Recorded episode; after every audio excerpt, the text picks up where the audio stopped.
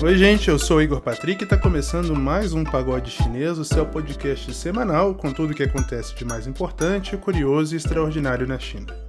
Comigo hoje estão a Maria Rosa Azevedo. Oi, Igor. Oi, Caleb. Oi, gente.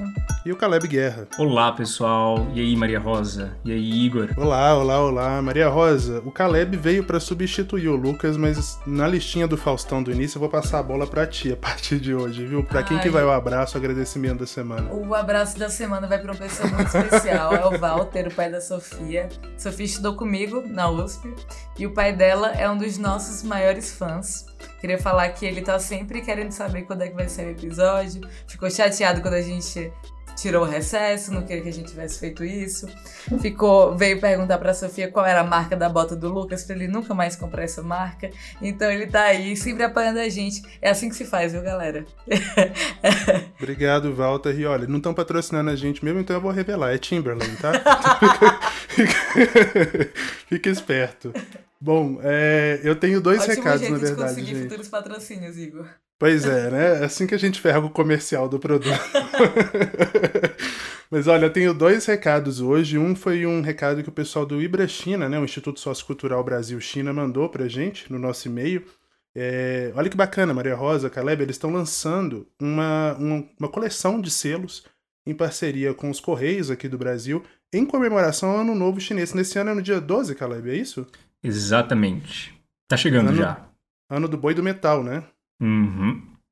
Pois é, estão lançando aí essa coleção, são 12 animais, né? 12 selos diferentes. Tá muito bonito, então se você gosta de colecionar selo, ou se você, né, tem aí a sua própria seu próprio acervo aí de coisas da China, é bacana demais. Corre lá numa agência dos Correios, eles mandaram as fotos pra gente. É pena que o nosso site ainda não tá no ar, porque senão eu ia colocar lá, mas Procura aí no Google Ibra China selos correios. Eu amei que tu deu os motivos de comprar selo e nenhum deles foi tipo enviar uma carta. Ah, quem envia carta hoje em dia, honestamente?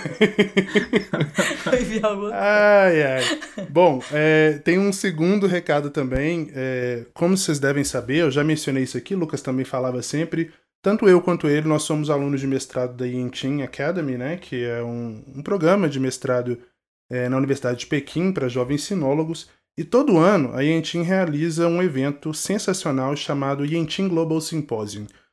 Geralmente esse evento seleciona estudantes e jovens profissionais do mundo todo, levam eles para a China é, e tem ali um evento com um tema definido durante dois, três dias. Ano passado ia ser sobre sustentabilidade, evento esse que eu até ajudei a organizar, mas infelizmente por conta da Covid acabou sendo cancelado. É, esse ano eles estão voltando, é, vão fazer a conferência online, né, como está sendo basicamente tudo na nossa vida desde o ano passado, e eles vão falar sobre as consequências advindas é, da pandemia de, da Covid-19, vão falar sobre reconstrução do mundo, das capacidades da resiliência da, da humanidade e a recuperação e renovação compartilhada do mundo pós-pandemia. Para poder participar, tem que se inscrever, né, eles fazem uma seleção de, de delegados, essas inscrições vão até o dia 13 de fevereiro, e tem alguns pré-requisitos, né? Você precisa ter nascido depois do dia 1 de janeiro de 91, precisa ter pelo menos o diploma de graduação, é, precisa né, se comprometer a participar de todos os dias do simpósio, ter proficiência em língua inglesa, mas eles não exigem teste de proficiência, é, não pode ter participado de nenhuma, de nenhuma edição anterior do evento, e se você tiver alguma experiência com China, isso é considerado um bônus, mas não é obrigatório. Então eu recomendo muito que todo mundo eh, se inscreva, vai ser um evento sensacional. Eu estou acompanhando de perto aí a organização do pessoal que está na organização esse ano. É, e já tem uns nomes assim incríveis para poder participar, vale muito a pena. Então, se você interessou, é, o site é Yintin Symposium, Symposium, né, no caso é com S Y I I U M no final.org. Se ficou difícil de entender, coloca Yintin Global Symposium ou Evento no Google, eu tenho certeza que vocês vão achar fácil ali na primeira página. Bom, dito isso, eu vou passar para o primeiro bloco. Vamos lá.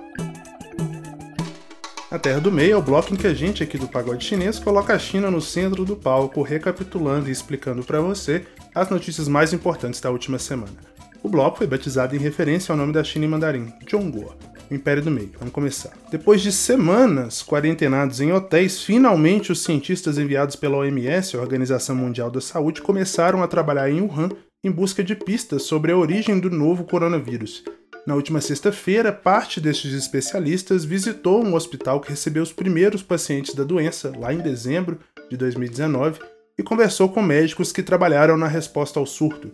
Segundo a imprensa chinesa, uma das pessoas ouvidas por esses especialistas estrangeiros durante a visita foi a diretora do Departamento de Medicina Respiratória e de Cuidados Intensivos do hospital, a Jiang Jixian, a primeira médica né, a relatar a doença. Ela se tornou uma figura aí bastante conhecida porque ela vai sempre nos programas da TV estatal CCTV, geralmente defendendo que a resposta chinesa à nova doença foi imediata e profissional. Na tarde da última segunda-feira, no dia 1 de fevereiro, foi a vez dos especialistas visitarem o mercado de Huanan, é, que é o local onde os especialistas chineses acreditam que o novo coronavírus pulou dos animais silvestres para os seres humanos. O local está fechado desde janeiro do ano passado e por lá funcionavam pelo menos mil barracas comercializando carne de vários animais o líder da equipe da OMS, o Peter Ben Emberek. Eu não sei de onde esse cara é, mas provavelmente ele não é dos Estados Unidos nem do Reino Unido, porque o nome dele é bem esquisito, então eu com certeza pronunciei errado. Mas enfim, esse senhorzinho aí diz que os cientistas pretendem visitar os locais onde os primeiros contágios aconteceram, saber quais animais e produtos eram comercializados ali e possivelmente conversar com alguns dos lojistas que trabalharam no local durante os primeiros dias da pandemia. Essa missão é muito importante porque ela pode ser fundamental para prevenir que novos coronavírus encontrem um ambiente propício que os permita mutar e infectar seres humanos. Ainda assim, considerando o tempo perdido né, desde o início da pandemia e a pouca transparência das autoridades chinesas, muitos epidemiologistas no entorno do mundo apostam que as origens do SARS-CoV-2 eh, jamais serão completamente compreendidas. Caleb, vou pedir para você comentar, porque você tem conversado com seus colegas chineses sobre a expectativa da cidade em torno dessa missão da OMS. Hoje eu vi que esses mesmos cientistas visitaram o famoso laboratório de biossegurança 4, que é o laboratório que tem todas essas teorias conspiratórias aí que o vírus teria sido fabricado lá, etc. Só para deixar eh, aqui bem esclarecido, não foi. É, existe bastante literatura científica sobre isso, mas o pessoal está aí segurando a respiração porque está com medo é, não dos resultados em si, mas que isso dê gás para essa narrativa anti-China no entorno do mundo, né? Pois é, Igor. Como você mesmo disse, né, um time de peso chegou a Wuhan.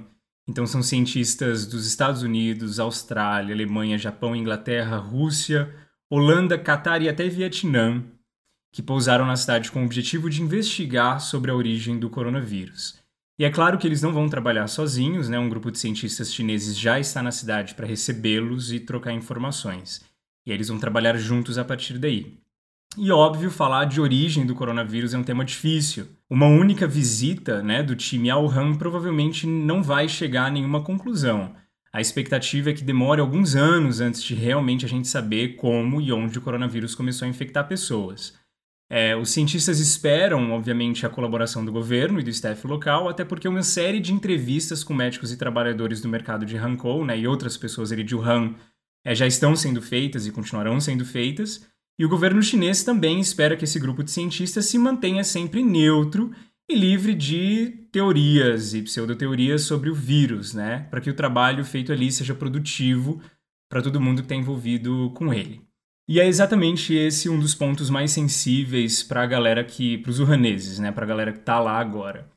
É, existe sempre a preocupação de que essa história sirva para alimentar uma narrativa xenofóbica, né, contra a China. Eles acham, e pelo que eu tenho conversado com eles, é que se existe realmente é, algum valor não apenas simbólico dessa investigação, desses profissionais da OMS em Wuhan, esse valor depende diretamente do objetivo dessa missão, né, e o, e o objetivo não é, não pode ser necessariamente culpar o governo de Wuhan, e sim, a partir da investigação concluída, ter até mais dados para é, criação de formas mais eficazes na luta contra o coronavírus, que ainda está longe de, de, estar no fim, né? E de um outro ponto de vista, eu imagino que olhar para trás seja muito doloroso para wuhaneses também. Conversando com alguns amigos locais, eu também percebi que existe sempre uma ferida aberta ali ainda mais com a vergonha em potencial de serem culpados mais uma vez por tudo que aconteceu. Eu sei de amigos que estão bastante reservados quanto a essa história toda. É, e até dizem que os urraneses estão relutantes em dar entrevistas, sabe? Por medo é, de serem mal interpretados e até julgados pelos estrangeiros. É um tópico sensível para os habitantes dali, é, pelo ressentimento mundial que se criou, né, na minha opinião Nada é mais triste para um ranês do que a ideia de uma opinião pública internacional que os detesta e os culpa ainda mais depois de ter passado por todo o sofrimento de um lockdown completo e zerado as transmissões ali na cidade. E já com essa desconfiança, né, com a grande mídia internacional, existe uma certa tensão aí com todos os amigos de Wuhan que eu conversei. Então, como eu disse, a grande expectativa dos wuhaneses sobre essa visita da OMS ali é que não haja motivações políticas, né, e nem que isso seja confundido como uma caça às bruxas, mas sim que o objetivo seja o de ir até o fim de uma questão científica que hoje é, sem sombra de dúvidas, uma das maiores crises que o mundo já enfrentou nesse século. Causou bastante barulho um memorando anônimo publicado pelo think tank conservador Atlantic Council na semana passada, sugerindo caminhos aí para conter a ascensão chinesa. Eu vi essa notícia na newsletter da Xumian e, pelo que eu estou percebendo aqui, ela está repercutindo bastante, sobretudo nessa bolha de China. O, esse documento né, foi inspirado em um memorando conhecido como Longo Telegrama, ou Arquivo X. Foi publicado lá em 47 pelo diplomata George F. Kennan e que guiou as relações entre Estados Unidos e União Soviética durante a Guerra Fria. Esse texto diz que o Xi Jinping restaurou a doutrina marxista-leninista clássica, promovia o culto à sua imagem assim como Mao Zedong e adotou uma calculada estratégia para destruir inimigos políticos dentro do próprio Partido Comunista Chinês. Argumentando que a China se tornou uma potência revisionista, esse autor anônimo defende operar dentro da estrutura do partido para estimular divisões internas e, com isso, aí, minar a autoridade do próprio Xi. O texto também sugere reequilibrar as relações com a Rússia como forma de isolar Pequim e o estudo de estratégias que promovam o fracasso econômico chinês. Claro que a embaixada chinesa nos Estados Unidos não gostou nada desse texto, né, desse documento, e circulou aí um textão repudiando as sugestões. Eles publicaram um comunicado no site é, e divulgaram isso para a imprensa, dizendo que a diplomacia chinesa considera essa estratégia mais uma tentativa de algumas pessoas nos Estados Unidos de instigar uma nova Guerra Fria e o confronto ideológico provocado pela mudança de regime, além de tentar conter a China. A embaixada também declarou que esquemas e conspirações são estratégias fadadas ao fracasso. Maria Rosa leu esse texto inteirinho, o resumo né, no, no Político, e deu uma olhada também no relatório completo da Atlantic Council, que tem mais de 80 páginas, e tá cheia aí de insight. Maria Rosa, o que, que você tem a dizer pra gente sobre essa análise? Dá para levar a sério? Será que o pessoal vai se guiar realmente por esse documento, como aconteceu com o longo telegrama na época da Guerra Fria, ou já tem aí alguma dissidência sobre o conteúdo disso? E como os Estados Unidos devem proceder em relação à China. Nossa, Igor, eu queria só falar uma coisa. Eu amei esse estudo, artigo de opinião, não sei nem o que dá para chamar. Amei, amei, amei, porque é basicamente uma grande consolidação de todo o pensamento, esse pensamento que eu acabei de falar na notícia anterior, que é justamente junta e sintetiza tudo o que a direita pensa hoje sobre a China e coloca isso tudo do jeito mais sedutor possível, com a narrativa mais coesa possível, desse jeito muito sofista dessa direita conservadora de conseguir aparentemente te levando e vão encaixando todos os pontos. E é maravilhoso ainda. E, gente, eu tô sendo um pouquinho irônica aqui, mas é porque ele é muito gostoso de ler. Por mais que é, seja muito complicado e extremamente controverso. Claro que, claro que eu sei disso. Mas é, é mais no sentido de como ele primeiro resume isso tudo. Então é muito interessante de você realmente entender o que molda o pensamento dessas pessoas em relação à China. De pensamento de pessoas como Donald Trump, como Steve Bannon, como o próprio Olavo de Carvalho, como Ernesto Araújo, como a família família Bolsonaro, e isso tudo está resumindo como eles pensam em relação à China. E principalmente de um jeito quase consultivo, né? Então o X, que é, é como tem chama, o pessoal tem chamado esse autor, ele basicamente está falando assim, como tu falou, Igor, é, ele se baseou meio no, nesse Long Telegraph, que foi basicamente um estudo feito pelo, pelo George Kennan em 46, ali é que onde ele envia essa grande carta aos Estados Unidos, onde a partir de um longo estudo ele analisa as fragilidades estruturais da União Soviética e assim ele comenta os pontos que vão levar ao colapso da, do regime socialista da União Soviética, né? Então é isso, esse texto ele tá fazendo barulho porque esse cara vem querendo ser essa pessoa para ajudar os Estados Unidos em relação ao que está acontecendo hoje com a China, né? Então ele é o Kenan 2.0 aí para ajudar os Estados Unidos e como você bem mencionou, principalmente coloca todo o mérito do que está acontecendo em relação a Xi Jinping. Realmente como se o Partido Comunista ele fosse formado por uma pessoa. Se Xi Jinping morrer amanhã, então não vai mais existir toda essa ameaça da China de se tornar aí a nova, não só a grande potência mundial e não só superar os Estados Unidos como, como maior economia do mundo. Ele fala realmente de uma China que vai, primeiro, ameaçar a democracia. E eu vou entrar agora um pouco no artigo porque ele realmente é muito interessante. E é isso, dessa questão de ameaça realmente democrática e também de é, a gente passar a ter novos, uh, novos jeitos de se olhar para tudo, de se olhar para a economia, de se olhar para a sociedade, de se olhar para como se faz política, a partir de um olhar chinês, a partir de um olhar é, oriental e da e a maneira que o mundo ele é moldado ser construída a partir disso. Mas é isso, como eu falei, esse plano secreto da China, ele vai muito além de se tornar uma potência mundial. Ele fala sobre também quais são as prioridades para esse plano, né? E aí ele fala sobre se manter o Partido Comunista a qualquer custo. E é isso, ele faz essa consolidação de quais são os pontos fortes da China e quais são as prioridades e o que a China tem como fundamental para realmente se manter nessa jornada desse plano quase secreto, mas que ele está trazendo agora à tona da China se tornar é, isso tudo que eu já, que eu já comentei, né? Essa grande, a, a grande moldadora do, do, da nossa sociedade. Então, entre essas prioridades tem várias. Tem desde manter o partido aí a qualquer custo, então um partido coeso. É, também fala muito da integridade territorial, da questão das fronteiras da China. E é algo que a gente até traz muito aqui no pagode, né? De é, conflitos que acontecem. Então ele também fala da questão de Xinjiang, ele fala de também manter um nacionalismo exacerbado ali dentro da China. Ele fala também de um dos jeitos que a China faz isso é também tentando descredibilizar os Estados Unidos e a política americana. E aí sobre isso tem alguns pontos realmente bem interessantes desse de tudo isso, porque foi uma questão muito forte, muito latente na China, tudo que aconteceu agora com a democracia americana, né? Essa essa dificuldade do Donald Trump de, de deixar o governo, é, tudo que aconteceu inclusive inclusive dessa da, da invasão do Capitólio. Isso foi visto na China, isso recuperou um pouco do ressentimento nacionalista chinês também. É, eles também falam sobre os Estados Unidos se atentarem ao poderio militar chinês e aos aliados que a China tem feito, principalmente falando de Rússia. Então, uma das dicas que ele dá, inclusive, para os Estados Unidos é passar a ter uma relação mais próxima com a Rússia. E aí, outra coisa que eu até comentei no episódio de hoje já, que essa conquista, que essa conquista global através de infraestrutura da China de realmente estar em todos os continentes a partir de infraestrutura, e aí, aí tanto física quanto tecnológica, algo que ele resume no Belt and Road Initiative, que é algo que a gente inclusive fala pouco no pagode, deveríamos falar mais. E é isso, depois que a gente tem são essas dicas, e aí tem uma parte bem extensa dessas dicas que ele dá realmente ao governo americano.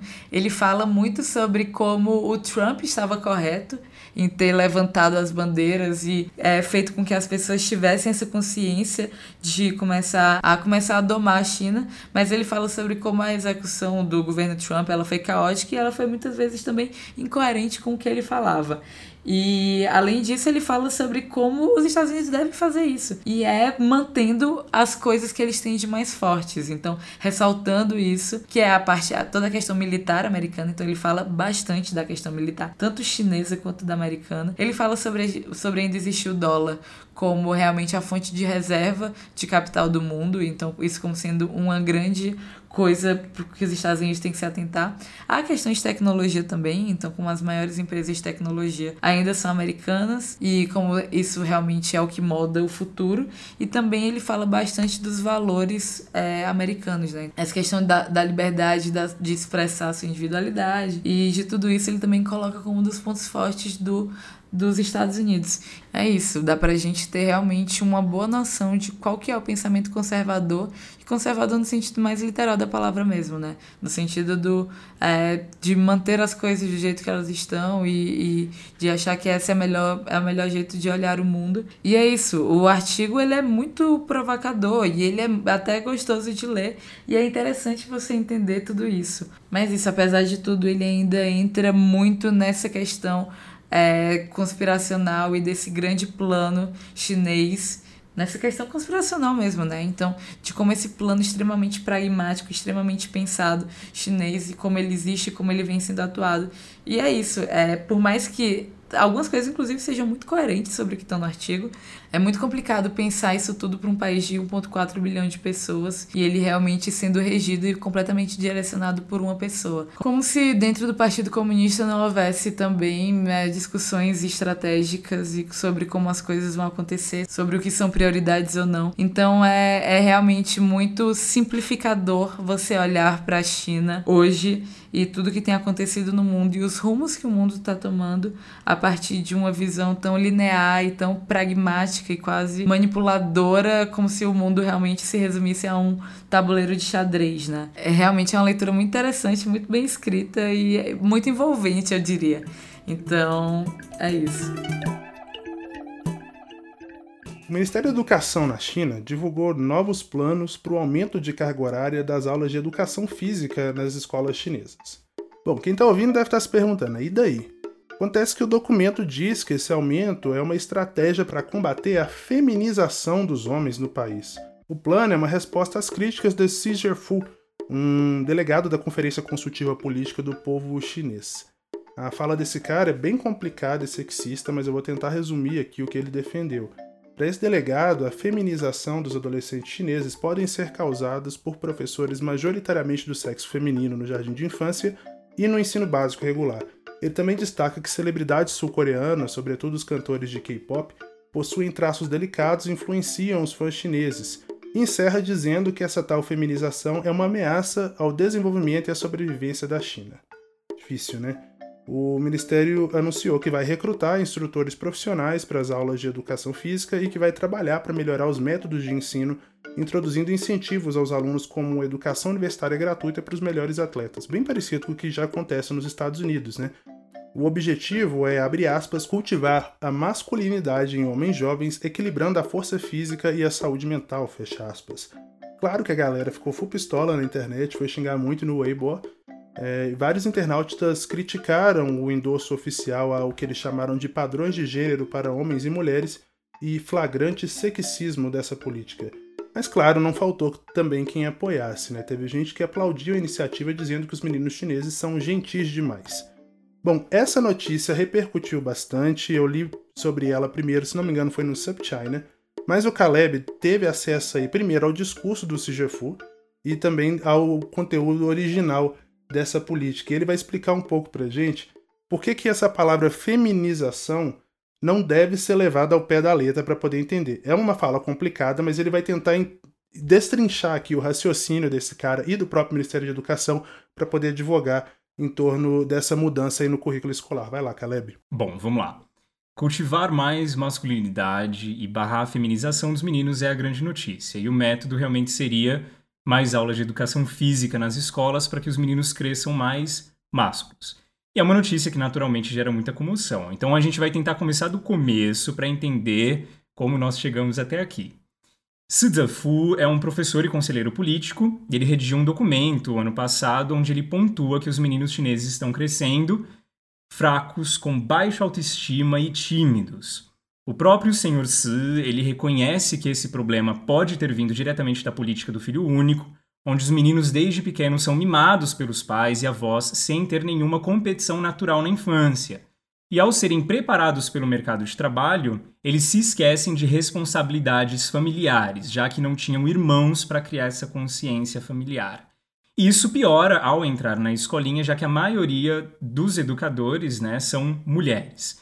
Então, vivendo num ambiente onde mulheres são maioria, já que estatisticamente as mulheres gastam mais tempo com crianças na China, na opinião do Sr. Si, falta para os meninos o yang do yin. Sabe aquele famoso termo taoísta do yin yang? Então, é o yin significando feminino e o yang masculino. Então, ele diz que falta esse balanço na criação dos meninos chineses. Falta um balanço. Na minha opinião, ele não quer dizer que mulheres são fracas com baixa autoestima ou tímidas. Ele quer dizer que a falta do yang ou da virilidade dos homens é, estão os tornando homens sem esse balanço, sabe? Sem essa parte mais máscula.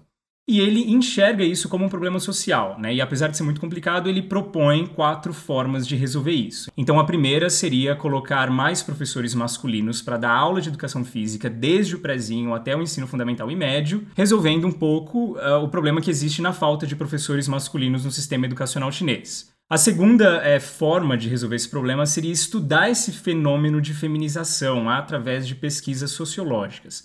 O que ele quer dizer aqui é que deve fazer parte do plano, do, do plano de governo, né? Uh, o estudo do porquê pais ou porquê a figura masculina da família gasta tão pouco tempo com meninos chineses, fazendo assim com que esses meninos não tenham uma figura masculina forte uh, durante a criação. Terceiro ponto seria fortalecer o conhecimento e opinião pública sobre o assunto, né? E o quarto eu acho excelente porque ele cita Einstein aqui, eu fiz uma tradução livre porque, enfim, estava em mandarim. Ele diz que, entre aspas, abrindo para aspas para Einstein, um excelente temperamento e uma determinação de aço é mais importante que sabedoria e erudição. A maturidade do conhecimento depende em vários níveis do temperamento, e esse ponto frequentemente passa despercebido, fecha aspas. Então o Sr. Se conclui dizendo que o temperamento ou a personalidade bem temperada faz parte do crescimento. É, e esse ponto tem sido deixado de lado pelo sistema de educação. Então, pela qualidade é, do ensino, ele diz que esportes e academia são coisas importantes para criar confiança, autoestima, consciência de trabalho em equipe, resiliência, respeito, entre outras características. Desnecessário dizer que esse documento recebeu várias críticas, como você disse, Igor. Algumas delas focavam em dizer que esse tipo de regra levaria a violências domésticas, e a bullying, né, somente por causa é, de, de questões de identidade sexual ou de expressões de gênero, né, que não são a norma na sociedade. E eu entendo essa crítica, né? Um membro de uma ONG LGBT de Guangzhou disse que ao invés de cultivar homens másculos, ele deveria focar em cultivar homens íntegros, compassivos e honestos. Eu entendo a crítica, mas eu acho que na prática é exatamente isso que o Sr. Se está tentando alcançar. Quando ele enquadra, por assim dizer, é, a feminização no fato dos meninos tratarem mal e desrespeitarem as mulheres por terem perdido a noção de que o homem precisa ajudar a edificar a família nuclear investir tempo nela, é, e não só trabalhar fora, né, enfim, e abandonando dessa forma os deveres de casa, é, ele tenta restaurar esse balanço que está faltando, né? A crítica dele é sempre nesse balanço que está faltando o yang, ele usa essa palavra lá. Homens não crescem sabendo que precisam ser homens dentro da família. Esse é o grande problema para ele, e isso está faltando na educação e no sistema educacional chinês. É, então a gente precisa sempre lembrar, e eu gosto de lembrar, que o senhor Se aqui, ele está usando termos que foram traduzidos do inglês é, para o mandarim, né? Feminização, virilidade, masculinidade, estereótipos de gênero, expressões de gênero. E ele pode realmente ter se perdido um pouco nesses termos, né? Que realmente, quando se incorpora algo assim no mandarim, perde-se muita coisa, muita discussão histórica é, na tradução. Mas, ao usar um termo mais chinês, eu acho que a gente consegue entender melhor o que ele quis dizer. Né? Ele fala que o erro dos meninos pequenos é, e dos jovens chineses está em buscar ser xiao, que significa literalmente carninha fresca que é a ideia de que quanto mais jovem, quanto menos sol e mais pelinha de bebê, melhor.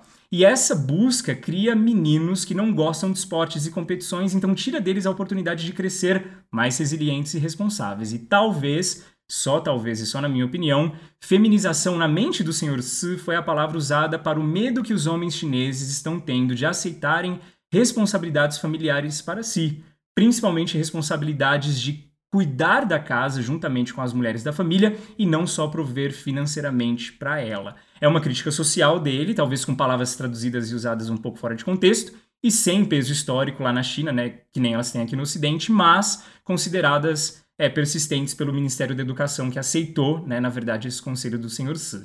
Já que as meninas estatisticamente saem melhor que os meninos nos estudos e nas provas, em geral, esportes nas escolas seria uma forma de trazer um certo balanço na equação já que a expectativa é né, que os meninos se saiam melhor. Excelente comentário, Caleb. Eu acho que é importante a gente trazer esses contrapontos aí, porque é, a gente lê essas coisas né, através da, da mídia ocidental e a gente não leva em consideração essas nuances. Não que isso torne mais justificável o que ele disse, acho que ainda assim continua sendo uma fala sexista, mas dá para entender um pouco melhor a linha de raciocínio antes, né? Eu vou finalizar o nosso bloco de notícias agora e vou para o ponto CN, que é o nosso bloco de tecnologia e inovação na China. Você já imaginou viver em um país sem dinheiro de papel? E se todas as compras e vendas que você faz hoje com as suas notas aí na carteira pudessem ser pagas com uma moeda digital emitida pelo Banco Central? Eu sei que pode parecer aí uma coisa de ficção científica, mas essa realidade vai aos poucos tomando forma lá na China, que desde o ano passado começou a implantar o renminbi digital. As autoridades chinesas vêm distribuindo esse dinheiro eletrônico por meio de sorteios, né, de loteria, e ajudando ao mesmo tempo a aquecer o comércio varejista, testando, né, essa nova versão aí da moeda deles, o renminbi. Na coluna dessa semana, a Maria Rosa vai explicar como vai funcionar essa moeda eletrônica e quais são as perspectivas tanto positivas quanto negativas, para o desenvolvimento da tecnologia lá na China. Vai lá, Maria Rosa. Então, bora de ponto CN agora. É, quero começar com uma pergunta. Por que, que a gente decidiu que um pedaço de papel ele tem valor? É, para mim, a resposta é que simplesmente a gente decidiu confiar. Foi uma escolha nossa. Então, se amanhã todo mundo parar de acreditar que um pedaço de papel tem valor, simplesmente ele não vai mais ter valor. É, filosoficamente, o dinheiro é isso, né? É um bem comum. Vou falar, é alguma coisa que a gente confia. E confia como unidade comum de contas. Então, ele vai ser uma reserva de valor.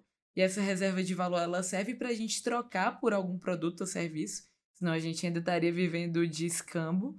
E ele também liquida transações financeiras, né? Então a gente, quando digitalmente envia dinheiro de um lugar para o outro, quando a gente precisa liquidar, então quando a gente precisa é, recuperar esse dinheiro, ter ele, por exemplo, fisicamente, a gente vai usar, vai transformar um número numa tela em papel moeda. E é o papel dos bancos centrais do mundo inteiro de emitir essa moeda de uma forma confiável. E isso é uma coisa que eles fazem há centenas de anos, né? Mas a gente já viu uma mudança do ouro, por exemplo, para um, uma cédula. E se uma nova mudança acontecesse? Se esse dinheiro fosse emitido de uma nova forma? E, por exemplo, se essa forma fosse uma criptomoeda, né? Não querendo dizer que o papel moeda vai ser abolido, mas com uma coisa chamada Central Bank, não querendo dizer que o papel moeda seria abolido também. Mas essa criptomoeda emitida pelo Banco Central, que hoje tem sido chamada de Central Bank Digital Currency. Então a gente traduz isso para CBDC. Pode ser uma, um benefício complementar para a população. Isso vai apoiar o sistema de pagamentos doméstico e fazer com que ele se diversifique e fique mais resiliente. É, querendo ou não, uma moeda digital ela promove inovação que cédula ela não permite, né? E em diversos lugares do mundo, na verdade, isso está virando realidade. Na China, novamente, é o lugar mais avançado deles e é algo que tem sido trabalhado desde 2014, de acordo com o Banco Popular da China. É, esse programa piloto foi lançado ano passado, 2020, em quatro cidades. Então foi em Shenzhen, em Suzhou, em Chengdu e em Xiong'an. E já foram realizadas transações em, em modelo mais de teste que já totalizam mais de 200 bilhões de yuans. Isso dá mais ou menos uns 300 milhões de dólares. E é isso, o mundo está mudando. E até mesmo antes da pandemia do Covid-19, o papel moeda na China, como a gente já falou aqui várias vezes, ele estava em profundo declínio. Então, esses pagamentos digitais e que são providos comercialmente dentro dessas carteiras digitais, eles só crescem tanto em volume quanto em diversidade lá pela China. E principalmente por trazer muitos benefícios, né? Conveniência, rapidez, é muito prático. Então, os bancos centrais do mundo olham muito para a China nesse sentido. E é uma questão de também não ficar para trás e acabar deixando tudo isso na mão de iniciativa privada. Até como já falei muito, a gente aqui no Brasil também está vendo um reflexo do que aconteceu na China com, é, com um crescimento muito grande das carteiras digitais, né? Então esses bancos centrais eles já estão há algum tempo buscando como oferecer essas moedas digitais para o público, as CBDCs. E esse entendimento do que são CBDCs ele avançou muito e esse entendimento de como o banco central pode emitir uma criptomoeda avançou muito nos últimos anos e só que ainda há realmente um caminho muito longo para entender tanto os benefícios quanto os riscos de se ter uma economia tão, digitaliza tão digitalizada assim, né? É, as vantagens elas são enormes, começando que tem alguns cálculos de algumas consultorias que até 3% do PIB de alguns países vão só para emissão de papel moeda. Então tem que pensar que além de imprimir esse dinheiro, ele tem que ser levado com muita segurança. Então, pensando aí, tem um processo do timing, enquanto o carro forte ele chega ao banco, tem que estar todo mundo preparado, é uma operação muito complexa. Isso acontece no mundo todo, em todo momento. É isso, é pensar que esse dinheiro ele poderia, putz, 3% do PIB poderia estar sendo usado para alguma outra coisa. E além disso, tem uma questão muito importante também, né? Algo que a gente quase não fala aqui no ponto CN, que são dados. É uma dessas questões mais fortes do papel moeda, que não dá pra gente saber exatamente como ele circula, né? Eu não vou entrar tanto na questão dessa infraestrutura tecnológica e de como, de como isso é emitido e rastreado, e aqui, sem juízo de valor ainda, de trazer para a questão de segurança individual de dados.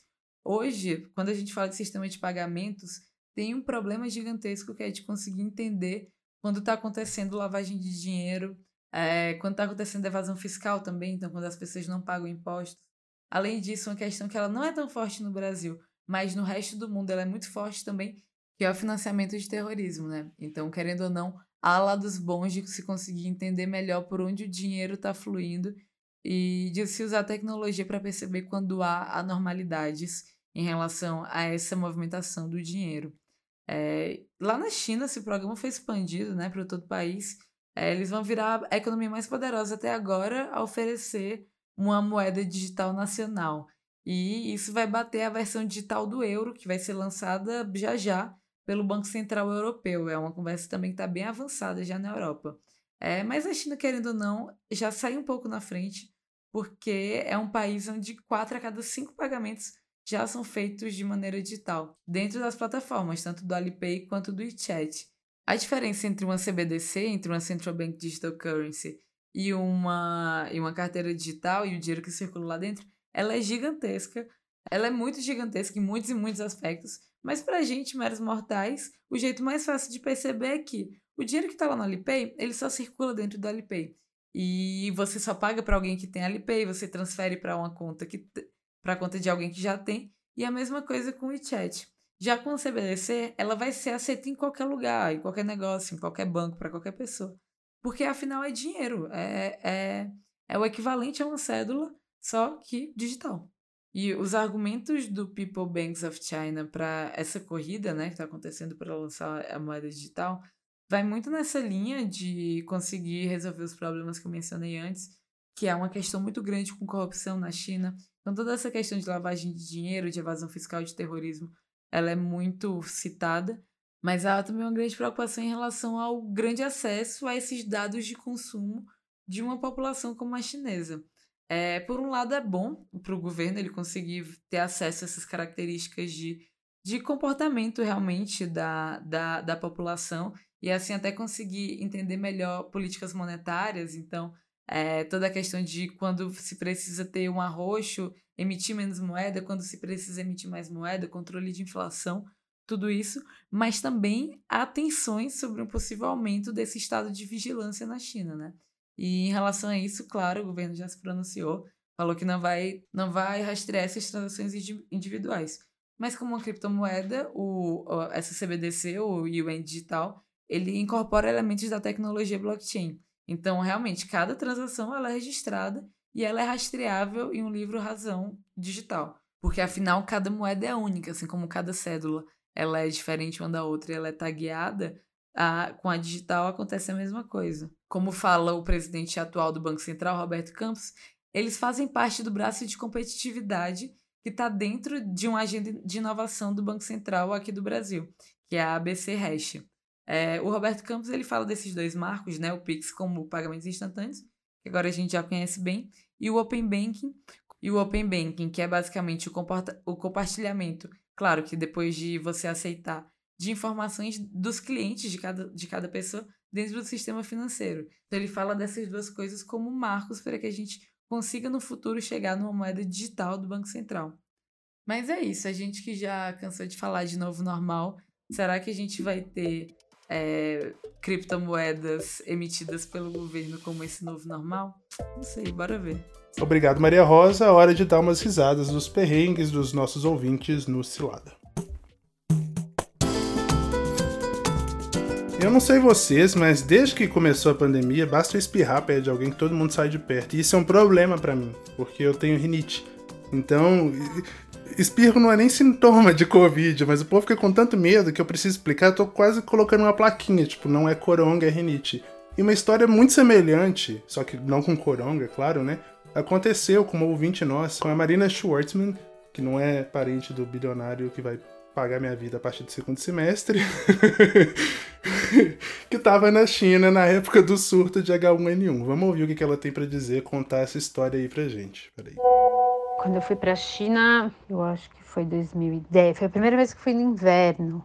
Ou foi no verão? Putz, eu não sei. Eu não lembro se foi quando eu fui no inverno ou quando eu fui no verão, mas eu, sei, eu acho que foi no, no verão por conta da poluição, então foi 2009 eu me deu uma, uma crise de rinite absurda por conta da poluição e sinusite também. E aí eu desenvolvi uma tosse muito forte, tipo, sempre que eu deitava, assim, eu, me dava uma tosse que eu engasgava e ficava tossindo muito. E aí era época de H1N1, começaram o surto de H1N1 no mundo. E aí do nada me dava um, um, acesso de tosse e eu ficava engasgada e tossindo por muito tempo, né? Só fui descobrir que era uma, uma sinusite, uma rinite depois que eu voltei. Mas eu fui expulsa de táxi acho que umas duas, três vezes, porque os caras achavam que, sei lá, eu estava contaminada com alguma coisa, ficavam morrendo de medo e me mandavam descer. E uma vez era noite até e os caras me, me tocaram do táxi, achando que eu estava contaminada com alguma coisa. Mas não era nada disso, era só uma alergia a, ao clima de Beijing. Cara, essa história, ela, eu consigo me relacionar tanto com ela, porque é, H1N1 foi o quê, gente? Foi 2009? Foi 2009, não, 2008, tava... não sei. Eu tava no ensino médio, eu, eu peguei lembro. H1N1. Você é toda ferrada, Maria Rosa. Você pegou H1N1, pegou coronavírus. última. E assim, a última coisa que eu fiz com H1N1 foi tossir. Eu só morri. tipo, eu não tinha forças pra Mas... tossir. Então, claramente, eu sei que não era. Mas isso foi quando? Foi, acho que foi 2008, 2009, porque eu lembro que eu tava no ensino médio. Mas enfim, eu digo porque eu me relaciono, não foi nem porque eu peguei H1N1, não, igual a Maria Rosa, que já tá toda cabulosa.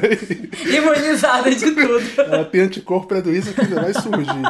É, mas é porque eu fui pra China pela primeira vez em 2014. E eu lembro que, tipo, quando eu comecei a preparar para poder ir pra China, é, já naquela época as pessoas falavam muito sobre poluição do ar e tal. Eu comecei a pesquisar e, como eu disse no início, eu tenho rinite, eu tenho um monte de alergia. eu não sei como eu respiro, porque é, de, é rinite, adenoide, asma, bronquite, todo o combo. Tá tuberculose, tu já tem. Mas daí... Vocês lembram do dia que o Leopoldo gravou, então, galera? Pois Era é, pois é, pois é. Mas daí o que aconteceu foi o seguinte, eu cheguei em Pequim, e na época, hoje em dia tá bem melhor, né, Caleb? Mas na época, Pequim era muito difícil. Eu lembro que teve um dia, uhum. por exemplo, assim, que eu abri a janela do meu quarto e eu não conseguia ver, tipo, três metros à frente do meu apartamento de poluição mesmo. Uhum. E eu desenvolvi uma tosse que era tão cabulosa que as pessoas já sabiam que eu estava no corredor porque eu saía da aula para poder tossir. E eu tossia, tossia, tossia, tossia, tossia. E assim eu fiquei até voltar pro Brasil. E quando eu voltei pro Brasil também ainda demorou aí umas três, quatro semanas. Eu fui em médico, eu tentei. Como é que tem da agulhada lá? Acupuntura, tentei um monte de coisa. E, e nada assim funcionou. Surgiu o coronavírus, não foi bom, né, galera? Mas o, o, curioso é porque, tipo assim, é, ela mencionou, né? O povo ficava olhando estranho. E de fato, gente, tipo, todo mundo me olhava estranho. Eu lembro que teve um dia na faculdade que eu tive que me abaixar, porque eu comecei a tossir tanto que comecei a tossir sangue. E aí o povo falou assim: pelo amor de Deus, o que, que é isso que tá acontecendo, né? Não, tipo, Igor, mas isso não ia ser na China, meu filho. Isso ia ser igual absolutamente qualquer lugar. Se as pessoas não olhassem pra pessoa tossindo sangue, é um, é um lugar. É só mas BBB. Só me só assim, e isso aconteceu comigo, tipo, das pessoas recu eh, se recusarem. Teve. Mais pro finalzinho, assim, do, do intercâmbio, eu fui pra Sanlintun, que é uma área de balada lá em Pequim, tudo mais com os amigos, e aí eu fui voltar, já era umas 4, 5 horas da manhã. E motorista de táxi já não gosta de pegar estrangeiro na rua.